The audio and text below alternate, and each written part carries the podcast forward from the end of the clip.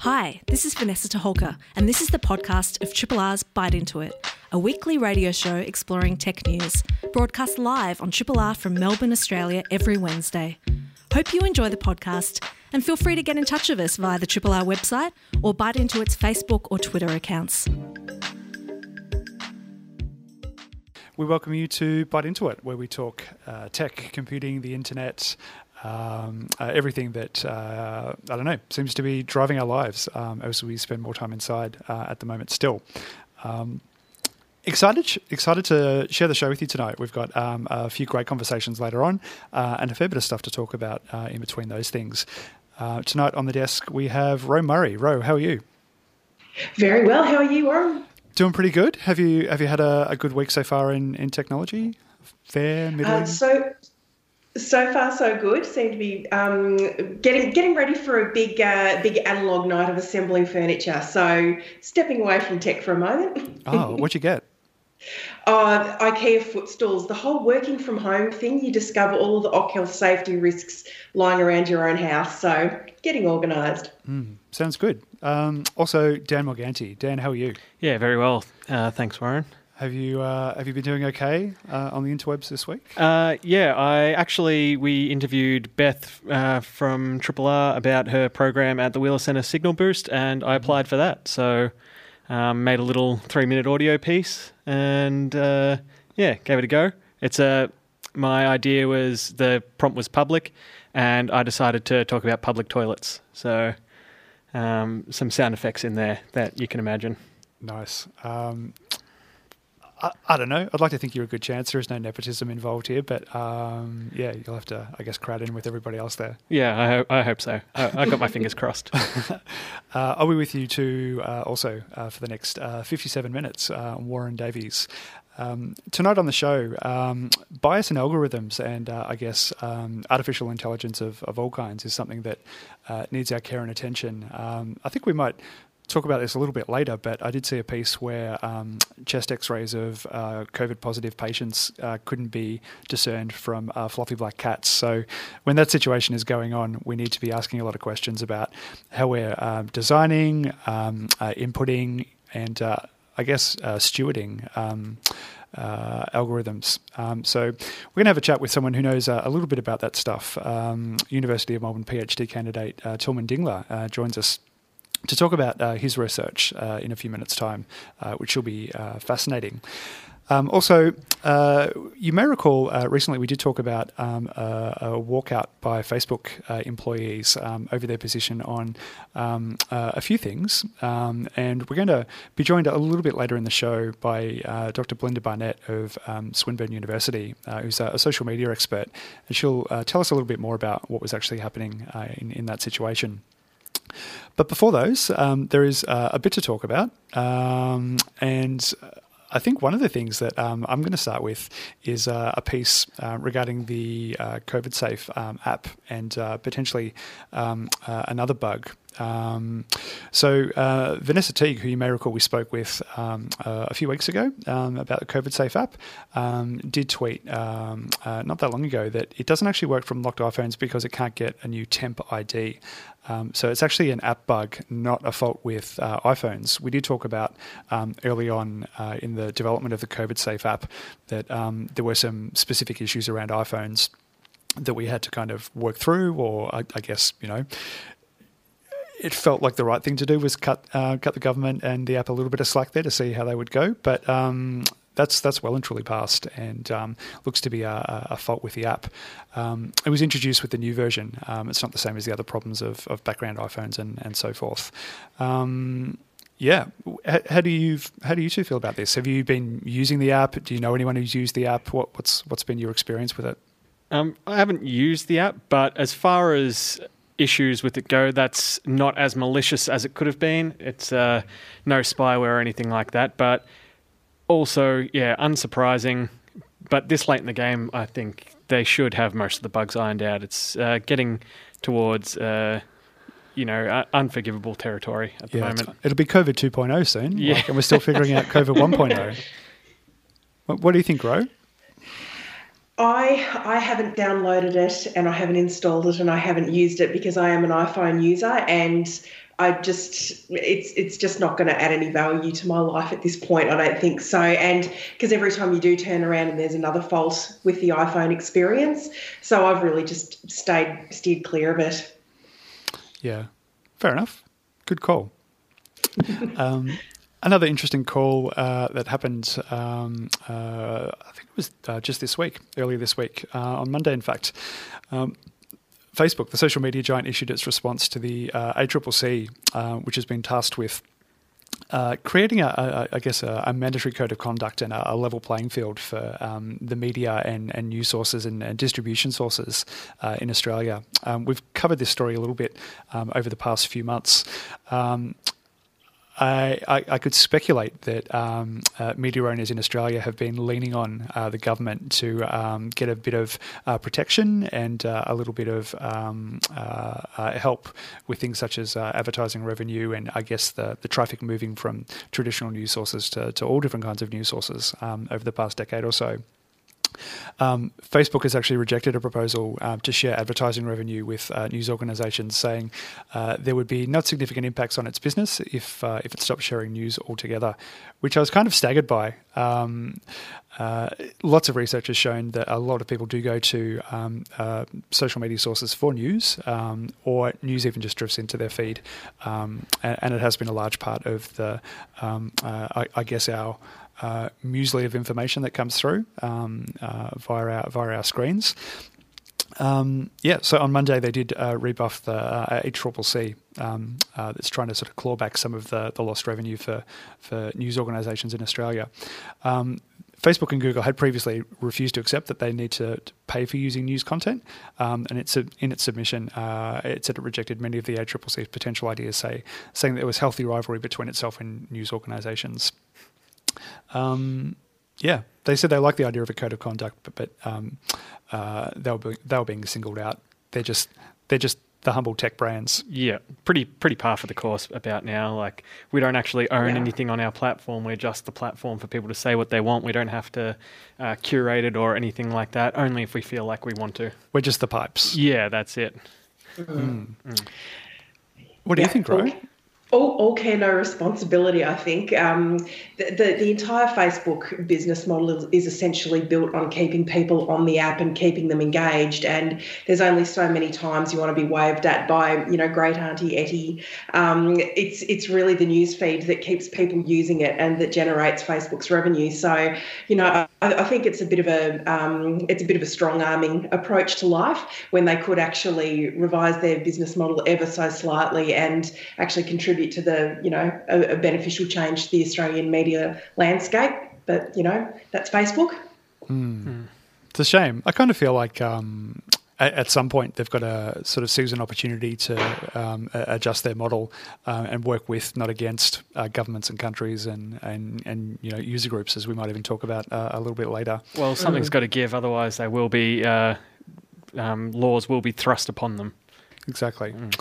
Uh, speaking of things being thrust upon us. Dan, um, bit of PlayStation, PlayStation news? Yes, the new generation is here. Uh, PlayStation 5 announced a sleek new black and white design, which memes are saying looks like a modem uh, router which they're not wrong. It's uh, it's very sleek, um, but does have a very modem looking look to it. Uh, Sony has revealed that there will be two versions: uh, one with a 4K Blu-ray optical drive, and the other a digital only version, meaning the the um, necessary addition of uh, internet connection to use that one for games. Um, but they are moving towards more media centers these days as well.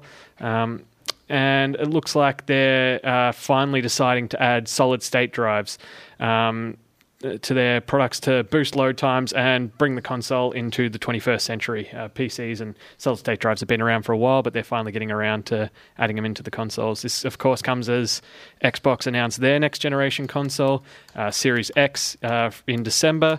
So, uh, yeah, both new Sony and Microsoft consoles are upon us. Also, uh, it's important to note that this is all marketing at this point. Take it with a grain of salt. Video games companies uh, have been known to embellish a tad. Uh, so I'm sure it's going to be fantastic when it gets here, but uh, don't get sucked in by the hype. Uh, just wait to see exactly what uh, materializes from all these claims. Interesting. I, I do have to ask. Um, when when you sort of get home and you've got your sort of like wonderful gaming kind of you know sunken sort of lounge room or what have you, are you are you putting the new PlayStation vertically or, or on its side? Uh, I am a traditionalist and like to keep it on its side. Mm. Um, but yeah, they do have stands. The Xbox and PlayStation both design it to be uh, oriented any way you want. Mm. I'm sure you could uh, put it on its corner if you're that good at balancing. um, Ro, what's been happening with Twitch? There's a, there's a bit of news there. Bit, bit, bit of a kerfuffle where the tech world has, um, in typical form, moved faster than the legislation can. So, Twitch streamers in the last couple of weeks have been hit with a number of DCMA takedown notices. And what those are for our listeners at home is basically um, a cease and desist. Take your video down, take your stream down because you're using music that you're not licensed for. Um, in short, music licensing hasn't kept up with what's happening in the streaming world. And it means that these um, Twitch streamers um, can can risk uh, losing their accounts, can risk penalties, can risk fines, and can even risk being sued for using copyrighted music. But there isn't a structure in place to allow them to actually legally license it. So um, a group of Twitch streamers, um, one of which is uh, Jordan Raskopoulos of the Axis of Awesome, has released a video this week calling for streaming specific licenses to be created that are accessible, that allow creators to get paid, and also make sure that streamers won't lose their accounts and audiences over what's currently an impossible to obtain license. So he is hoping we see some dialogue and some changes happen there.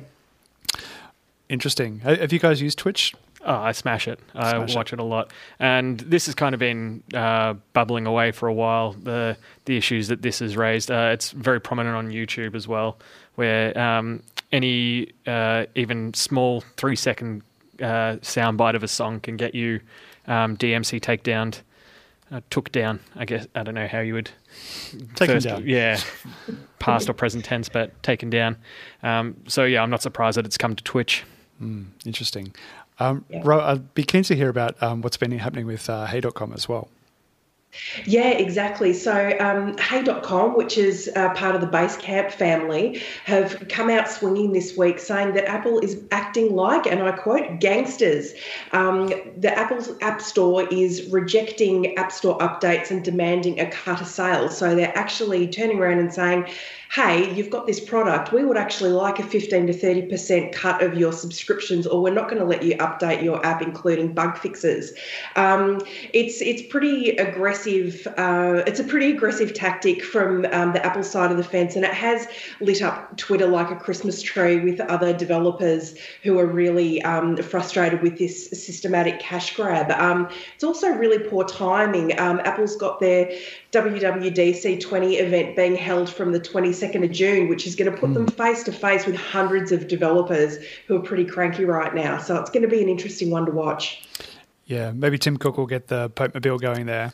Just kind of just just once. I want to hear a story about one of these big companies that uh, they just like they just donated a bunch of money to an orphanage or something with no uh, just altruism coming from these companies. But uh, I don't think that's ever going to happen.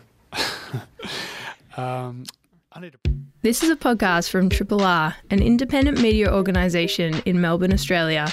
To find out more about Triple R or to explore many more shows, podcasts, articles, videos, and interviews, head to the Triple R website at rrr.org.au.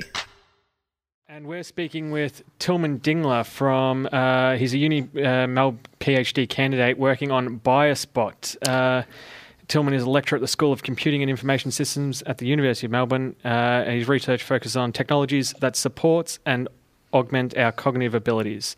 Uh, before coming to Melbourne, Tilman was a project assistant professor at Osaka Prefecture University in Japan and spent some time as a visiting postdoc at the MIT Media Lab. Tilman, thanks for coming on the show. Thanks for having me. Tilman, you've, you've been very busy. Um, how did you find time to kind of uh, sort of fit us into your schedule and say this is what I want to be doing right now, looking into to sort of bias and, and how uh, algorithms work and, and how we're comfortable in talking about them? Well, anything after 7 p.m. so usually a good time. um, and so it wasn't wasn't a problem squeezing you in. Um, the biases thing is really one of the yeah, one of the three major projects that we're currently following, and I, I love to you know talk about them because um, it gets me excited on not just professional but also personal uh, level. Hmm. What what was the uh, I guess uh, genesis of this? What made you think um, not only is it like personally and professionally interesting to me, but I, I need to do this work now? And and, and how would you describe mm. it if you're at the kind of bar or the proverbial barbecue? How would you explain what, what your research is? Um, well, I guess a lot of uh, contemporary topics um, are increasingly emotionally charged, um, which you probably all have observed, um, be it political issues, really, especially environmental policies and such. And so, um, I guess most people, um, especially the agreeable, agreeable types, tend to avoid confrontation and therefore take refuge in so called silos of comfort and so they mingle with like-minded peers, um, creating what's often described as uh, echo chambers, right? And then being surrounded by that same type of information tends to reinforce existing views and essentially exercise um, those confirmation biases even more. Mm. And that really has been shown to increase social and political polarization. Um, you know, um, especially in the U.S., we've seen this since the presidential election. Um, so it leads really people down the figurative rabbit holes and pushing them more and more to radical tendencies as well and uh, that's not how democracy really works. And um, which really lives from debates and hearing the other side and compromise.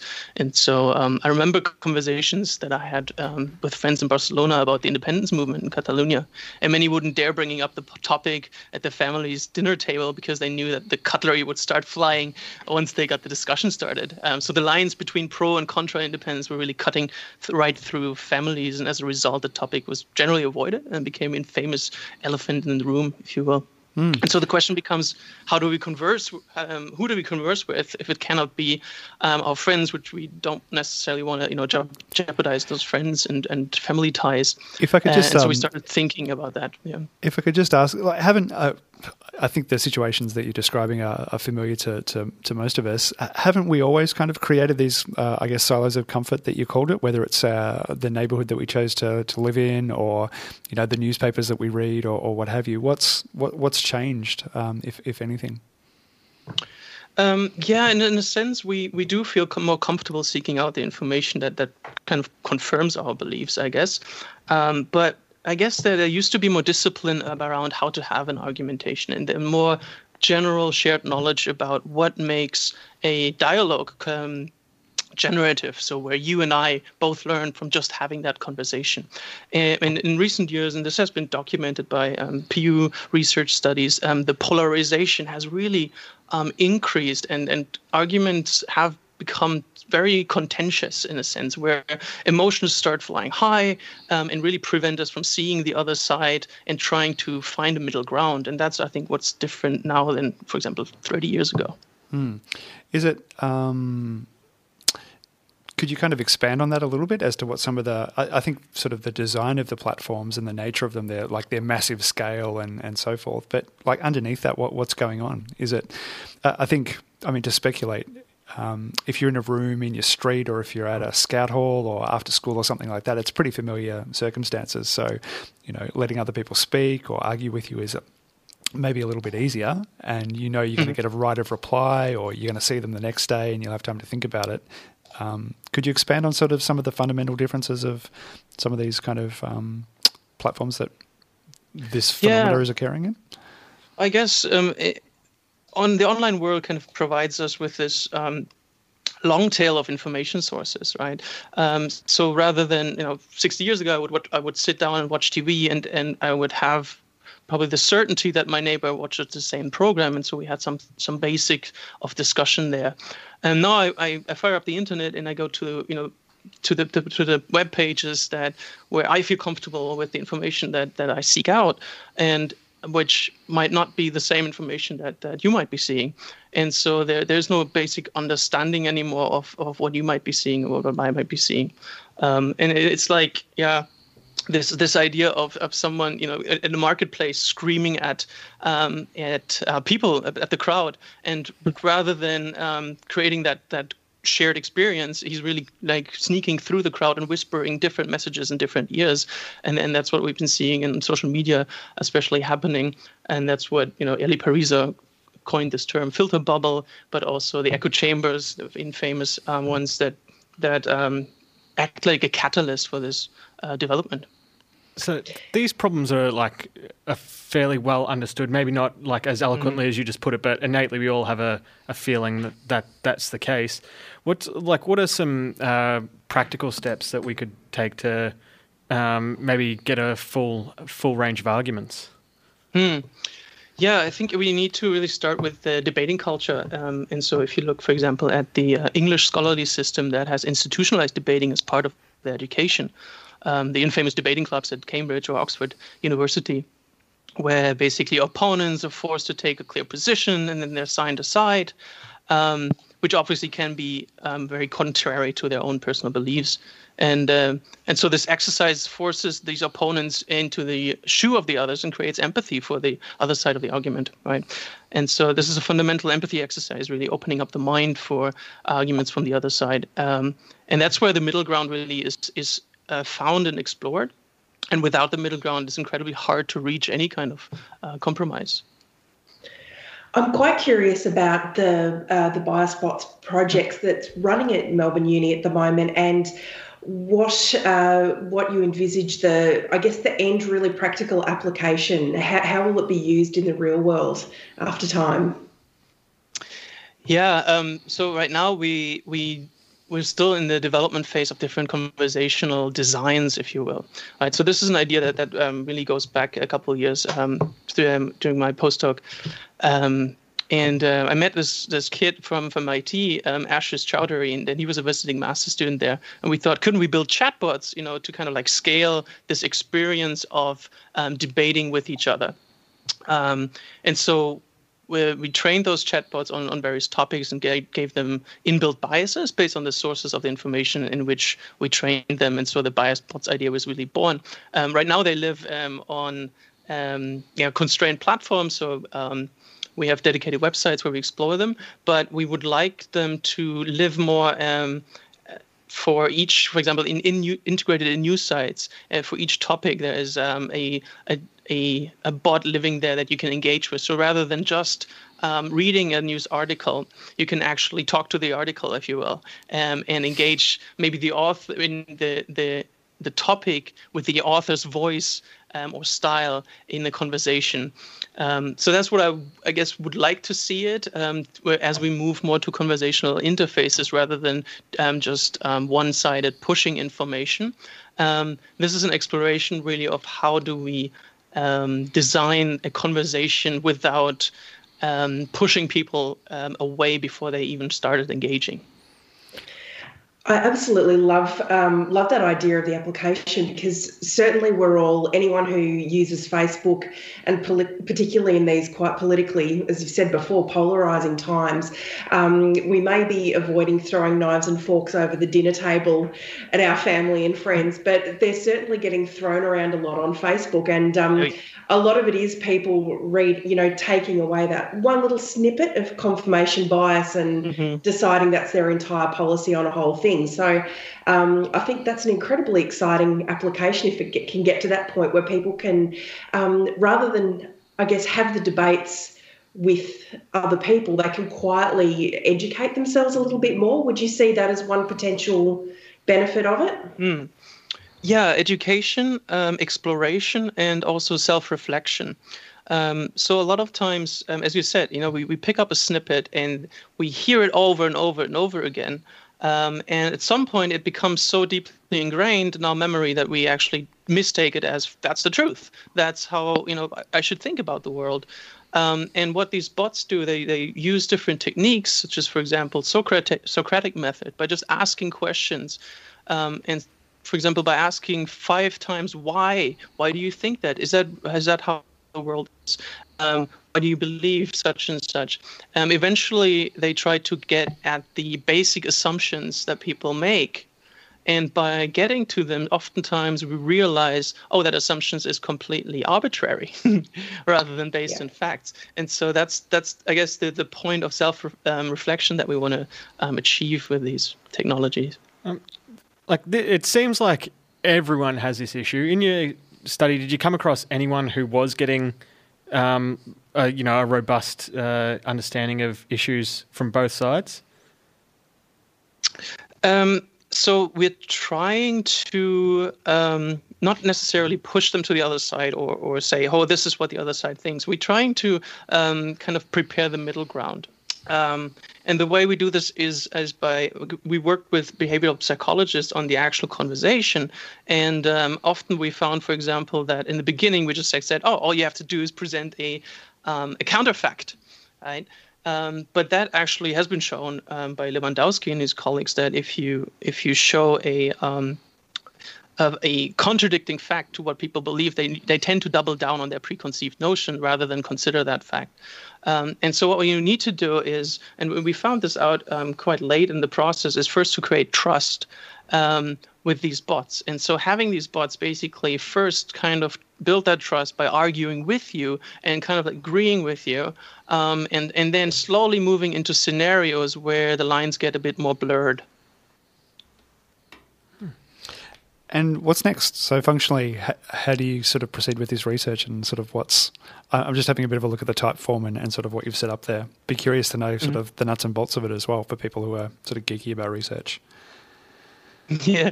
Um, so as I said, uh, um, we we we're exploring these different conversational designs right now, um, and thanks to um, the pandemic, we we have kind of uh, uh, moved the research completely online. So um, we use um, a lot of um, MTurk workers to from different geographics to engage with these bots. But what we really like to do is also, as the conversation becomes uncomfortable, can we detect um, different types of biases that occur, so such as confirmation bias or um, a cognitive dissonance. And so in the lab, once we, got, we get back on campus, what we would like to do is use um, biophysical sensors to actually sense and quantify the effect of biases and whether we can, um, yeah, track and, and show people did you actually notice that you know this and that and the other happened and how that made that made you feel and um, invite them for deeper reflection on their own reaction I'd love to be in that. I'd love to be a guinea pig with all the sensors there, and you could sort of like note my color rise as I kind of like start bashing away on Twitter.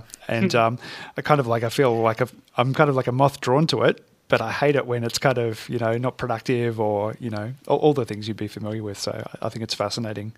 Um, can, can people be involved if people want to be uh, to sort of jump in and be a guinea pig on this, or you kind of got a closed cohort that you're kind of looking to work with, or? No, absolutely. We um, we one of the challenges is actually um, recruiting participants from um, all sides of the aisle, right? Um, so naturally, people at, at on university um, tend to have more liberal views, but we do, in order to um, validate those techniques, we also want to talk to more conservative types. And so oftentimes we go out into the field um, or recruit through platforms such as MTurk um, if if you want to reach out and you say, hey, I, I, would love to come to campus or just do the online version, um, yeah, just you know, contacted me and um, I'll, ma- I'll make sure to put you on a list. Where, where can people uh, sort of find the find the study or, or get in contact? Um, what, what, works best for you? If people are listening right now, going, I'd, I'd love to do that, or you know, um, my housemate's really conservative. They should talk to Tilman rather than me. Yeah, I guess if you Google Tilman Uni Melbourne, it's a quite unique name um, to to find my contact details there. Mm, thanks. Well, good luck with the uh, the research, um, and um, very excited to, to hear where it gets to. And um, yeah, hit us up in a in a when you're done, and uh, we'd love to report back on what you found. Yeah, sounds good. Thanks, Warren. Thanks, Rowan. Thank you. This is a podcast from Triple R, an independent media organisation in Melbourne, Australia. To find out more about Triple R or to explore many more shows, podcasts, articles, videos, and interviews, head to the Triple R website, rrr.org.au. Um, you may have caught, uh, uh, uh, I guess, some of the distress and um, uh, consternation at um, Facebook um, a couple of weeks back when uh, employees staged a, a virtual walkout uh, in protest of um, Mark Zuckerberg's inaction regarding misleading and, and inflammatory posts by President Trump. Uh, we're now uh, joined uh, on the phone by Dr. Belinda Barnet, who's a social media expert from Swinburne University. Um, Belinda, thanks for, for joining us on the show tonight. Hi, no problem. What was what was the beef? What was going on here? Well, I think the Facebook employees were a bit ashamed, really, to be working at Facebook, um, and also felt that Zuckerberg was not living up to his um, original intention to stop at violence. So any calls to violence, he always told them he would um, take care of. And it seemed that Trump was exempt from that. And it, it was, you know, it was one of the biggest walkouts, although they were all working remotely anyway. But um, it was, it's one of the biggest work, walkouts in 15 years at the company. So it really infuriated quite a few of his own employees. Is there is there much of a culture of this? I, I don't think I've ever heard until this time of a of a walkout um, like this. Um, could, could you give some context to sort of what protest and dissent has been like at Facebook previously? Um, well, e- each time um, Zuckerberg takes a, polit- a, particular political stance, which seems to be increasingly conservative, um, employees get upset and, um, you know, there, have been walkouts. Um, it doesn't make a particular difference to Zuckerberg, though, I guess is the important thing. He doesn't really seem to listen to them. I mean, he's not listening to governments around the world who are, and the media and um, even the, the scientists at his own philanthropic organisation who um, protested as well. He's not listening to anyone, basically. So it's not going to make much difference. Mm. Do you um, uh, do you think there was a, a, a, um, a better um, a better way that he could have handled this? I, am trying to sort of play devil's advocate and imagine sort of both sides here. He's historic, well, in recent history, they've tried to be more neutral and uh, kind of passive when it comes to the, the, the needs and wants of governments and and interest groups, whether they're on the left or on the right or or, or where have you. Um, perhaps uh, in, in line with that news story that we had earlier in the show, where they're just, you know, we, we, just run the pipes. We don't sort of control the content or influence it, which is yeah, yeah. a little bit disingenuous considering that's their entire business model. Um, is kind of controlling what, what's in there. Um, what, what are, I just to play it out? What are some other ways that you could have kind of responded better? Um, and what does a, a, large kind of behemoth like this organisation do? Well, we could have done what um, Twitter and Jack Dorsey did, which was to, within a matter of about 40 minutes, so that pretty quickly, he labelled Trump's tweet um, in the first instance as misinformation, a tweet that was um, kind of trying to suppress the vote by saying mail-in vote, mail-in ballots were um, fraudulent. Mm. Uh, that was immediately labelled as misinformation. And then um, a couple of days later, the tweet that said, um, when the looting starts, the shooting starts, mm. which is the violent threat Trump made, that was immediately labelled as um, content that was inciting violence. Mm. So they didn't remove it. Um, and I guess there's because he's the president, maybe you need to read what he's saying, but they immediately labelled it as dangerous information.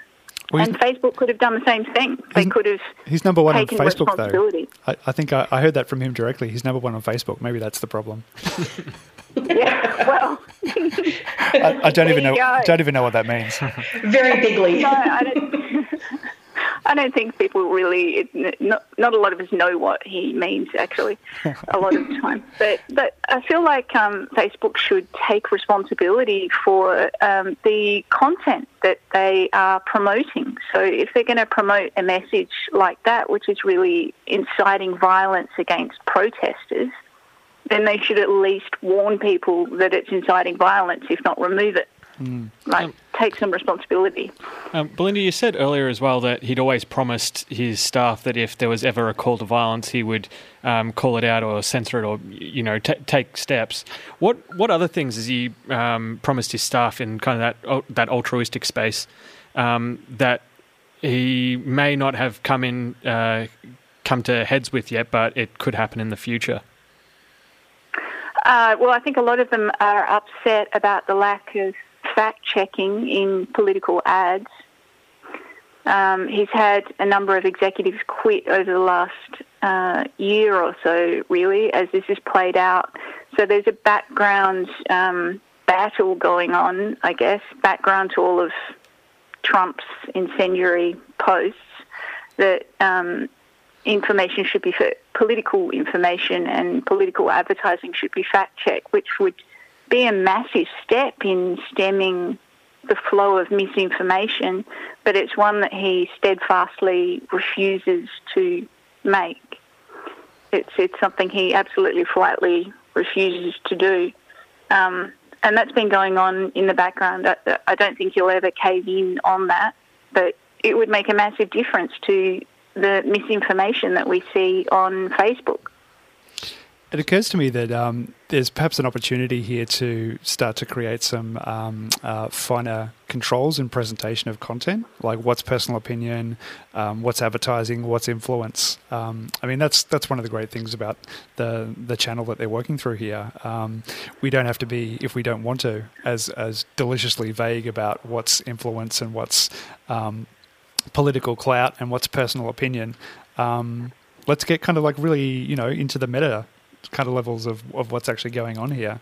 Um, I think that's one of the good things that happened with um, with Twitter, and you could you could make the point that they weren't making a lot of money from political advertising, but they sort of, I guess, took the positive spin on that to say, well, we're actually going to uh, have a position here, and um, our platform. Yeah you know, it's yeah. an awkward position for us to be in. So we're gonna we're gonna take a stance on this.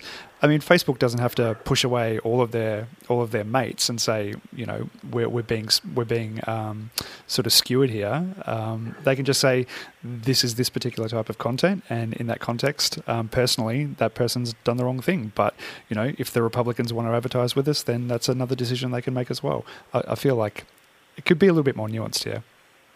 Oh, absolutely. But you've got to remember that um, this is worth billions of dollars to Facebook. So if they did say we're not going to take um, political advertising which contains falsehoods, that, that at least just with respect to the Republican campaign in America would be millions of dollars they'd lose. So they have a financial interest in it. You're right. I think Twitter has. I think Twitter's done the right thing, and they've said, look, we have a responsibility here, and we have massive influence, and so we're going to actually tell you what's information, what what is misinformation, and they've kind of been on the front foot in that.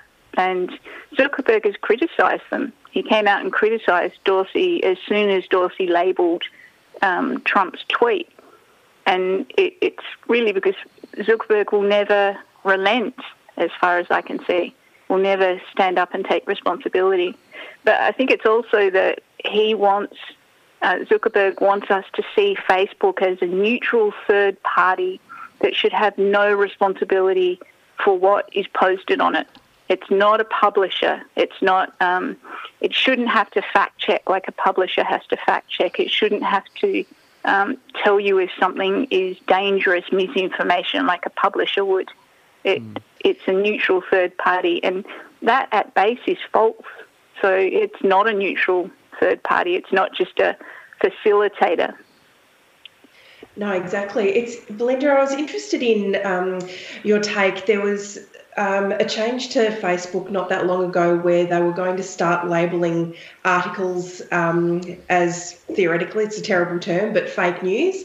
And I did see when that was first rolled out, there were quite a few articles starting to pop up in the feed um, that were labelled as, you know, fake news. And um, that seems to have died off. Do you know if that um, has, has really had a material impact or it's been wound back or not been working very well?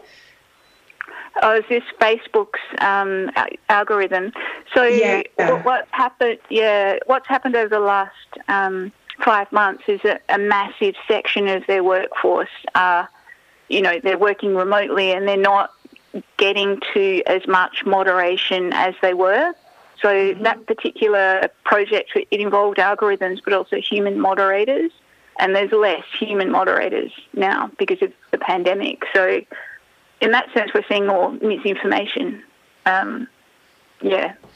Is there a potential here for, uh, I guess, the more progressive elements of the, the Facebook community and, and staff to, um, uh, I guess, focus this energy and this kind of, um, um, you know, what most people would say constructive and positive dissent um, within within their organisation? How can they make it not just a blip or a kind of uh, something that's forgotten about um, over the coming weeks? Do you think?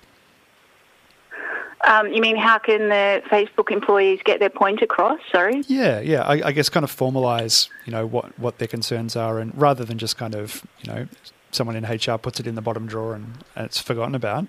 Um, I don't know. I, I, kind of feel like um, if Zuckerberg and the senior team there were, were smart about it, and also the the people there were also, um, uh, I guess, you know, relentless and and careful about it.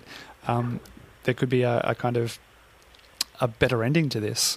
It, will just it'll just keep coming up. I, I kind of feel like um, it, it, has to yeah, lead, it yeah. has to lead to something. Oh, absolutely, it'll keep coming up. Um, unfortunately, I, I, don't think the employees are in a particularly powerful position. Um, he's not listening to anyone, and I mean, he's getting calls to uh, to temper or in some way at least label Trump's posts from 360 degrees from every direction, from the media, from his own employees, from users, and he's still not budging.